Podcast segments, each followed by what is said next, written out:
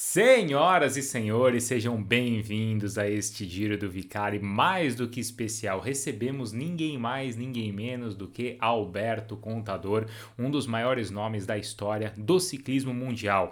É um dos únicos sete ciclistas da história que tem em seu currículo Giro de Itália, Tour de France e Vuelta à Espanha. Conquistou a camisa amarela do Tour em 2007 e 2009, foi campeão do Giro em 2008 e 2015 e em seu país conquistou La Vuelta em 2008, 2012 e 2015. Isso, claro, sem contar outras grandes conquistas ao longo de 15 anos de carreira. Tem Vuelta País Basco, tem Setimana Catalana, tem Paris-Nice, tem Tirreno Adriático, enfim, são 15 anos de muitas glórias e também de muitos altos e baixos, vamos falar assim. Logo no comecinho da carreira, o contador sofreu problemas seríssimos é, por causa de uma queda, teve problemas sérios em sua cabeça e ele vai contar aqui pra gente. Ele também, vale sim a gente lembrar, perdeu dois títulos nos tribunais. Em 2012, ele foi condenado a dois anos de suspensão depois que foi detectado positivo com 50 picogramas por mililitro da substância clenbuterol. E claro que nós também falamos sobre isso nessa entrevista. E um outro episódio também muito marcante é quando ele é capitão, líder da forte equipe astana de Johan Brunel e de repente um homem chamado Lance Armstrong volta de sua aposentadoria e a equipe se divide também falou sobre isso. Então tem tudo aqui nessa entrevista a partir de agora. É um papo muito especial e tenho certeza que todo mundo vai gostar. Como é que funciona? A gente fez a entrevista sempre em espanhol, como tem muita gente ouvindo também pelo podcast. É, eu faço rapidamente depois a tradução, mas acho que vocês vão ver aí que é muito fácil de entender tudo que o contador passou em suas respostas. Se você gosta de ciclismo, se você é um amante do esporte, ouça também os outros episódios do Giro do Vicário, porque tem muita muita gente bacana por aqui, grandes atletas, não só do ciclismo, como o Henrique Avancini, mas outros nomes que fizeram a história do esporte brasileiro. Tenho certeza que todo mundo vai gostar. Bom, eu vou parar de falar, já falei demais e vocês não estão aqui para me ouvir, vocês estão aqui para ouvir Alberto Contador. El Pistoleiro. Igualmente, un placer, ¿no? Desde luego, hace ya mucho que estuve por, por Brasil y, la verdad que con ganas de, volver por allí. Recuerdo de subir el, Cristo estando ahí y en Río, pero bueno, eh, con ganas de, volver por allí que hay una grandísima afición. É, o Alberto Contador contando então que já esteve aqui no Brasil, esteve recentemente em São Paulo também, mas lembrou de quando subiu no Cristo é, lá no Rio de Janeiro que espera voltar também. Qual é a primeira sensação que tienes quando estás em bici? É a mesma de quando era é, um pequeno? Pues un poco sí, porque mm, ahora es muy diferente de cuando estaba de profesional.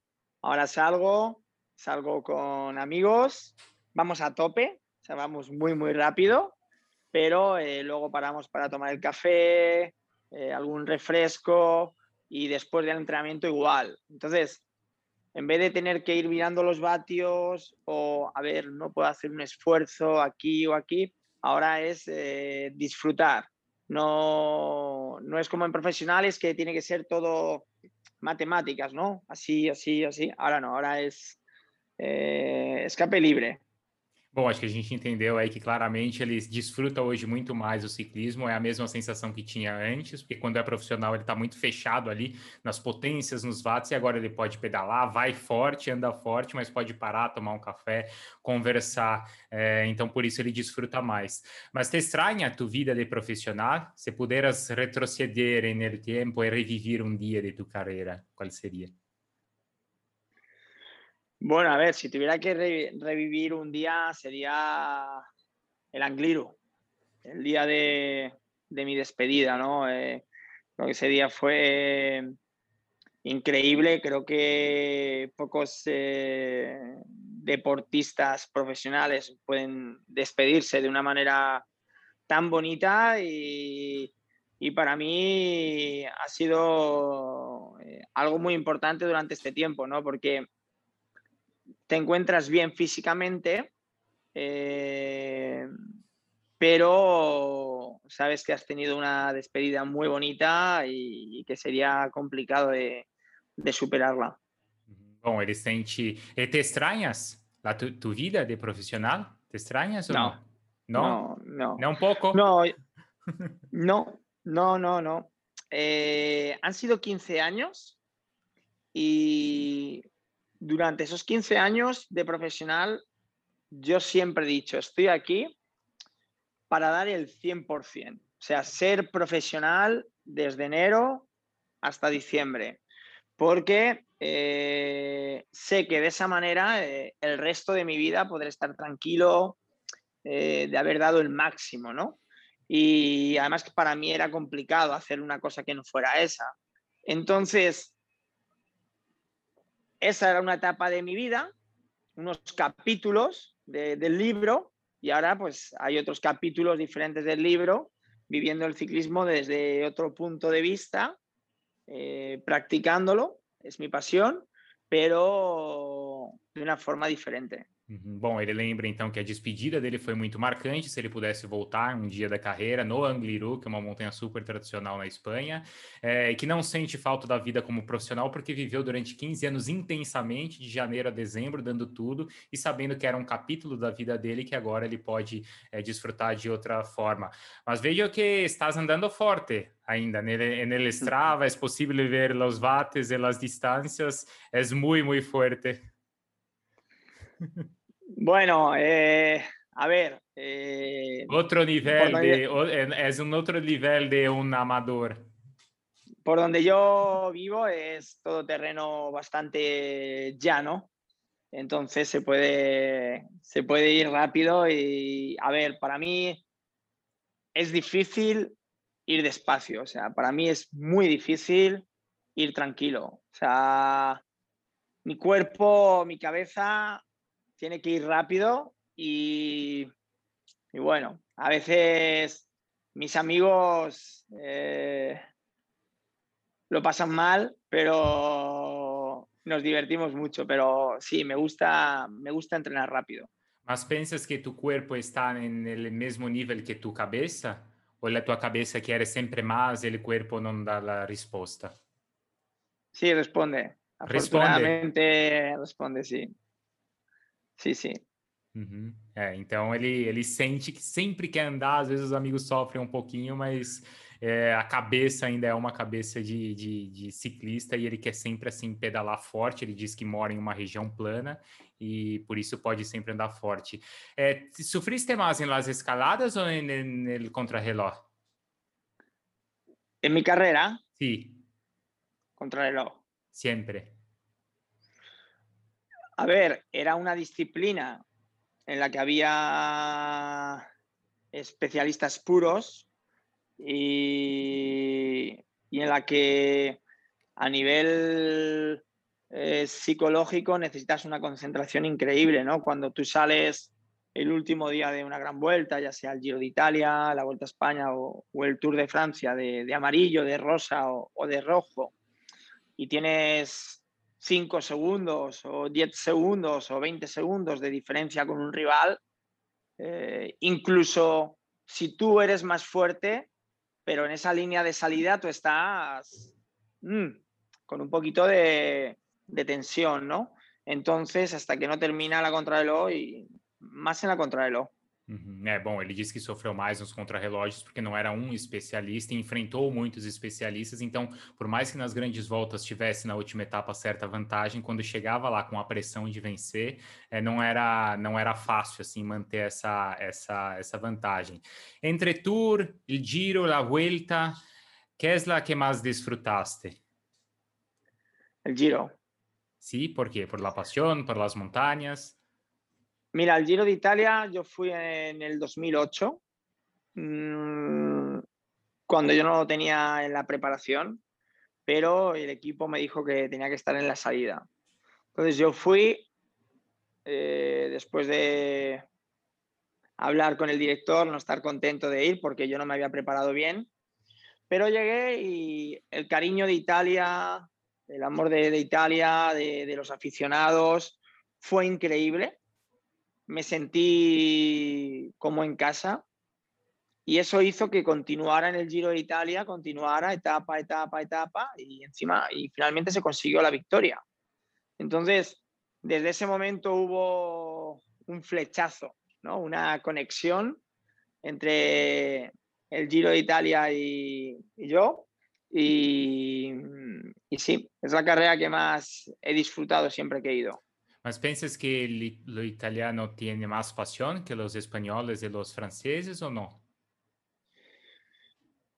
El italiano es un, eh, un aficionado más entendido. O sea, es un aficionado que conoce el nombre de los corredores, conoce el nombre de los equipos eh, y lo viven como con más pasión.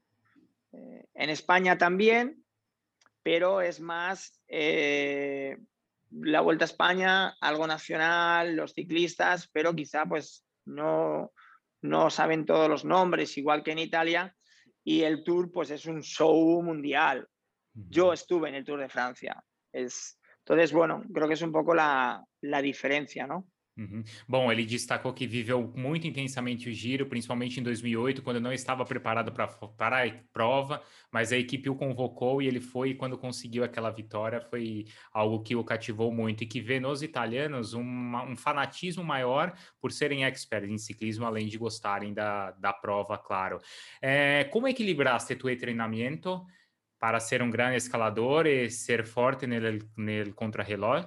¿Y cómo era la, tu cabe, la cabeza? ¿Y cómo es la cabeza de un ciclista que debe afrontar una, una carrera con 21, 21 días y con la presión para vencer, para ser, estar siempre en testa? Bueno, eh, la preparación obviamente tienes que, que ¿no? Tanto en montaña, aunque tú seas un escalador, como encontrarlo precisamente eh, si sabes que tu punto más complicado es la contrarreloj, más la tienes que trabajar. Entonces, eh, trabajamos muchísimo eh, en, carretera y también pues, en el túnel del viento, en la pista, para obtener siempre los mejores datos, los mejores vatios. Ahora en la actualidad, se destina un gran presupuesto a esto. En cambio, pues hace 10 años, 12 años no era tanto. Entonces, si tú eh, lo invertías, podías obtener más ventaja que la que se obtiene ahora, ¿no? Porque ahora en el presupuesto de todos los equipos hay un dinero destinado a túnel del viento, test en la pista para mejorar la posición de, de contrarreloj. Entonces, yo intentaba tener controlado todos esos detalles para eh, conseguir ventaja. ¿Mas piensas que hoy es más fácil o no? ¿Cómo? ¿Es más fácil hoy ser un, ser un ciclista profesional o no? Por ese presupuesto más alto para los testes y los entrenamientos. No, ahora para los eh, corredores de la clasificación general es más complicado estar con los especialistas, porque el corredor que es un especialista se centra únicamente en eh, la contrarreloj, mientras que el hombre que va a luchar por el Tour, el Giro o la Vuelta, tiene que centrarse en la montaña y en la contrarreloj. Uhum. Bom, ele destacou que ele sempre teve muito cuidado em ter esse equilíbrio, em encontrar a posição certa numa prova de contrarrelógio e também nas subidas. É, hoje as equipes elas têm mais verba para trabalhar com isso, então conseguem fazer mais testes, mas foi, era algo que há 10 ou 12 anos, quando ele pedalava, ele sempre tinha um cuidado muito grande. Oi, te diviertes vendo las, los eventos de ciclismo em televisão? Sim, sim, sim. Quem te, go Me divierto. Gusta? Porque mm, estamos viendo una generación nueva, una generación eh, valiente, o sea, una generación que, ataca, que yo creo que eso es lo que necesita el, ciclismo, es lo que le gusta al espectador.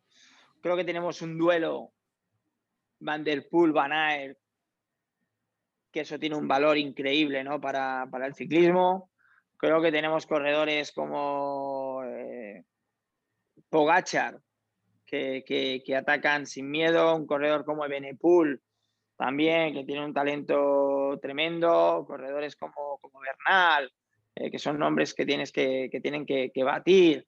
Eh, y luego otros muchos que, tienen que jugar eh, opciones quizá pues diferentes, o Roglic, ¿no? Entonces, creo que tenemos ahora mismo una muy buena generación y en cualquier carrera que ponemos en televisión hay varios favoritos para ganar y no hay solo uno como antaño.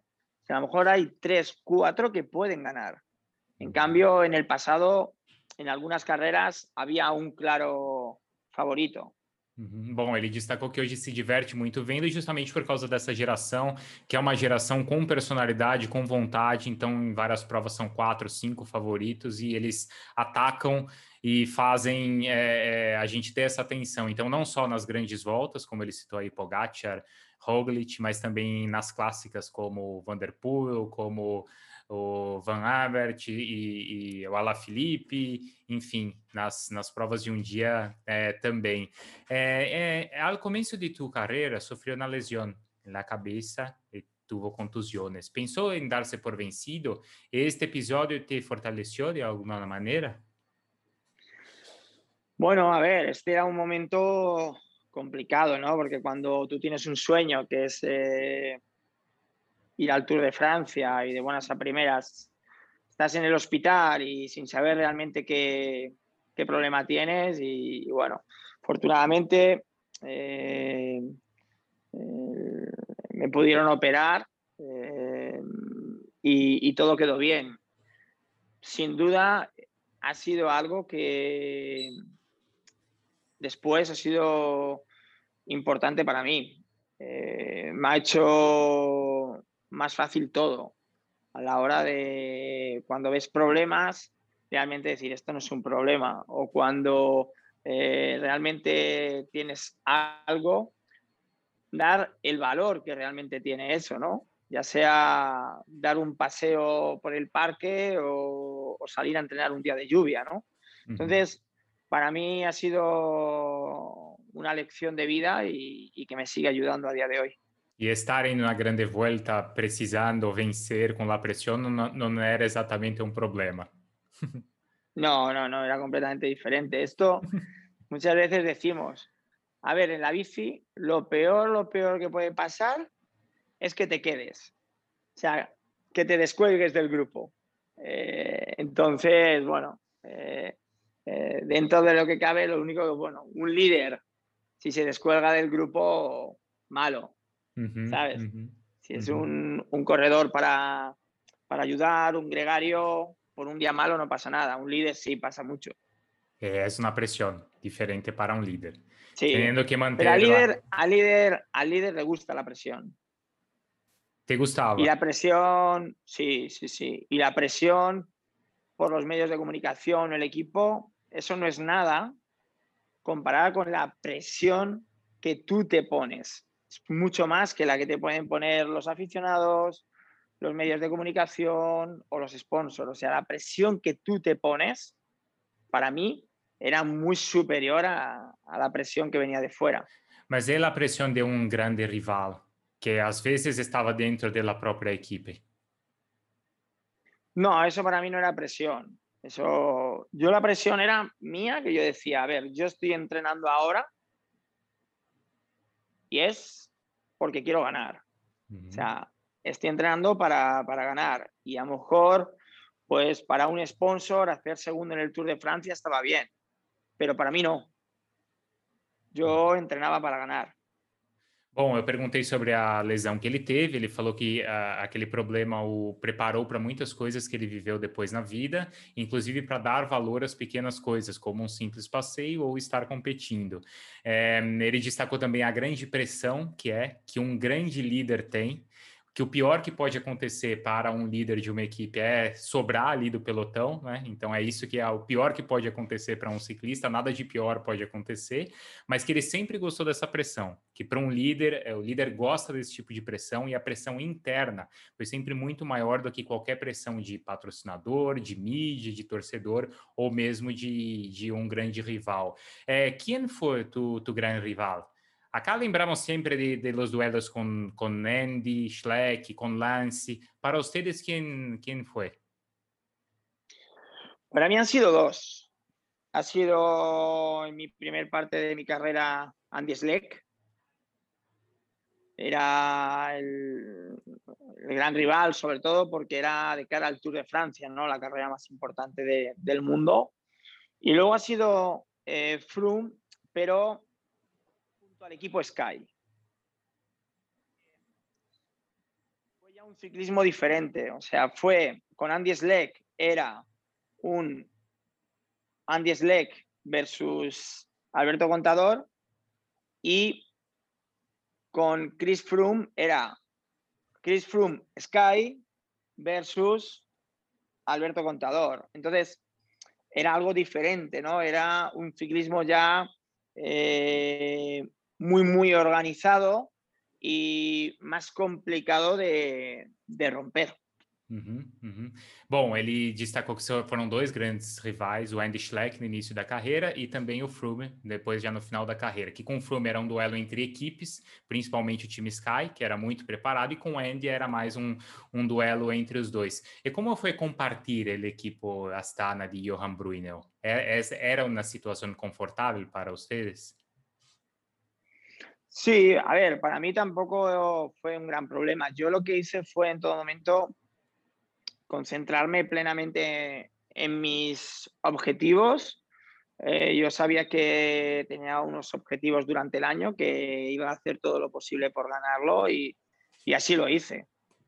Uhum. Eu perguntei para ele sobre como foi dividir a equipe Astana, quando ele chega na equipe Astana do Johan Brunel como um grande nome, pouco depois o Armstrong volta né, da aposentadoria, entra na mesma equipe e a equipe, entre aspas, ficou dividida, e ele destacou que sempre concentrou nas próprias, nos próprios objetivos e para ele isso, isso nunca foi é, um problema. É, tu perdiste fora de pista, fora da carretera, é, grandes vueltas. Como vês este episódio hoje? 10 años después, todo lo que pasó? Bueno, lo veo exactamente igual que entonces. Eh, es, algo, es algo increíble ¿no? que, que pueda suceder eh, en, el, en, el, mundo de, del deporte. Al final, eh, creo que se supone que la gente que controla esto son gente profesionales, gente que sabe analizar las cosas. Y es triste, ¿no? Porque eh, no ha habido ningún deportista más que se haya visto sancionado por esta sustancia después de, de mi caso. Es quanto menos surpreendente. Uhum. Ele lamenta o que aconteceu quando perde o giro, perde o tour em 2011 e 10. Na época, a substância foi o clenbuterol. Ele disse que tem a mesma visão de que tem hoje, porque passados todos esses anos, ninguém mais é, é, foi suspenso pelo mesmo problema que ele enfrentou lá atrás. Tu pensas que o ciclismo é um esporte de grandes heróis e vilanos também? É, o que é mais forte para os ciclistas? Os heróis? Los vilones? Bueno, a ver, yo creo que el ciclismo ha cambiado mucho, ¿no? Y creo que antes, hace muchos años, el ciclista se veía pues como una persona que cogía una bicicleta y empezaba a dar pedales y aunque lloviera o aunque hiciese sol o, y daba pedales. Ahora el ciclismo es muy, muy profesional, muy profesional. Entonces, eh, los presupuestos de, los equipos son mucho más altos, los medios son eh, mejores que hace pues 25, 30, 40 años.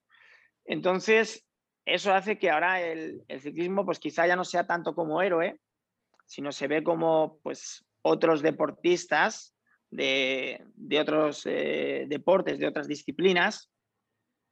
Sí que es verdad que tienen eso de, pues que bueno, con calor, con lluvia, se caen, rápidamente cogen la bicicleta y vuelven a montarse. Sigue todavía esa esencia, pero quizá eso de heroico, ¿no? Que se veía antes, quizá ya no, ya no se ve igual.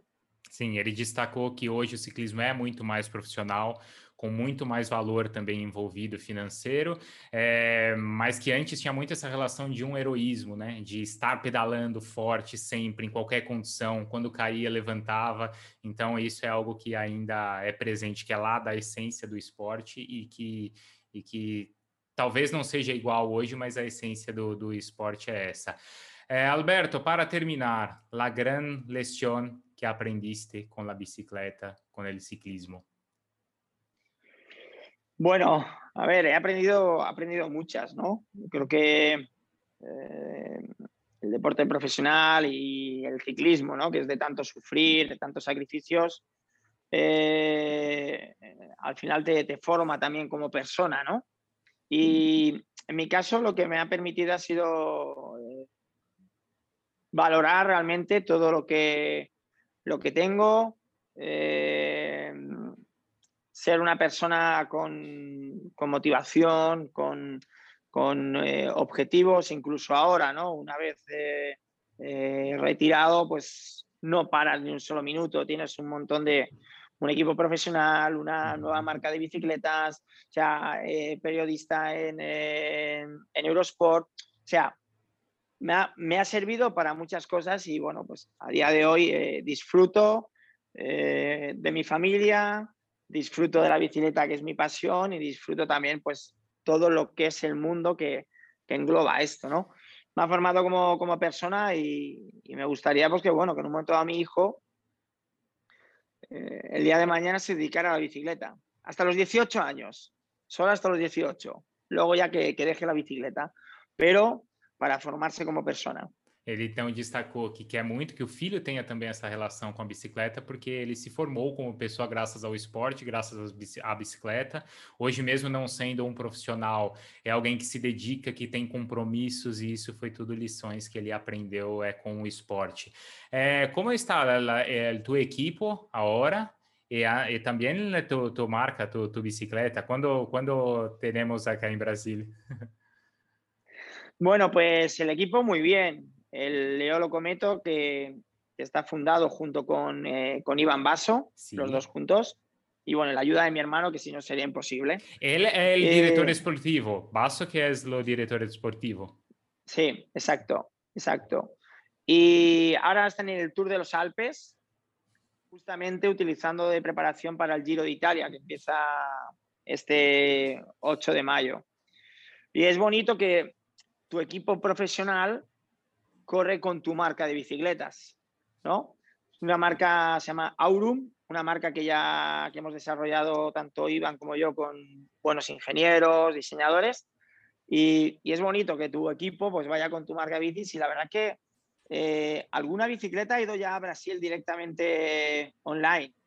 No tenemos punto de venta toda, sí, no tenemos punto de venta todavía en Brasil. Tenemos todos los, o sea, todo el mundo ya pero en Brasil no tenemos todavía. Es verdad que en Brasil la situación con la bicicleta es complicada porque son unos impuestos increíbles. Sí. Yo, de hecho, es una cosa que me cuesta, cuando estuve allí en Brasil, eh, me costaba entender cómo cuando en todos eh, los sitios ¿no? pues, se incentiva por la contaminación y por todo y, que una bicicleta valía muchísimo más cara en Brasil que en otro país. Sí, también porque la bicicleta puede cambiar el mundo, ¿no es verdad? efectivamente, ¿no? Yo creo que además cada vez somos eh, conscientes de que eh, qué estilo de vida tenemos, qué comemos, qué hábitos tenemos, qué deporte practicamos y obviamente pocos deportes más saludables que, la bicicleta. Eh, precisas tener entonces un, brasileño en tu equipo con Basso. Pues sería, sería una gran idea, sería, sería muy, muy, muy bueno, ¿no? Al final, em, el ciclismo se ha convertido ahora en un deporte muy global. Sí. Y, y por supuesto, o sea que ya, ya me dirás algún nombre interesante. Sí, tenemos, puedo, puedo dar algunas indicaciones para ustedes. Tenemos, por ejemplo, a Vancini, que es muy fuerte en el mountain bike. Eh, não sei se lo conheces, mas é campeão mundial de, de, de maratón, é fortíssimo. Possivelmente pode andar em carretera também, não sei. Vale, vale, vale. Bom, o Alberto então contou que ele está muito bem feliz com a equipe dele, que é uma equipe hum, que hoje já fez Tour dos Alpes está se preparando para o Giro de Itália, que tem no Ivan Basso seu grande diretor esportivo. Os dois desenvolveram juntos a própria marca de bicicleta, Aurum. Ele disse que já chegou a mandar, inclusive, a bicicleta aqui para o Brasil, mas ele não entende por que os impostos são tão altos aqui para o Brasil, eh, já que a bicicleta é capaz de mudar o mundo, não só pelo estilo de vida, mas também por questões ambientais. Alberto, muchas gracias por todo. Foi um grande prazer poder conversar com vocês. Um prazer. Muito obrigado, não? Uhum. Obrigado, sim, perfeito. Tchau, graças. Tchau.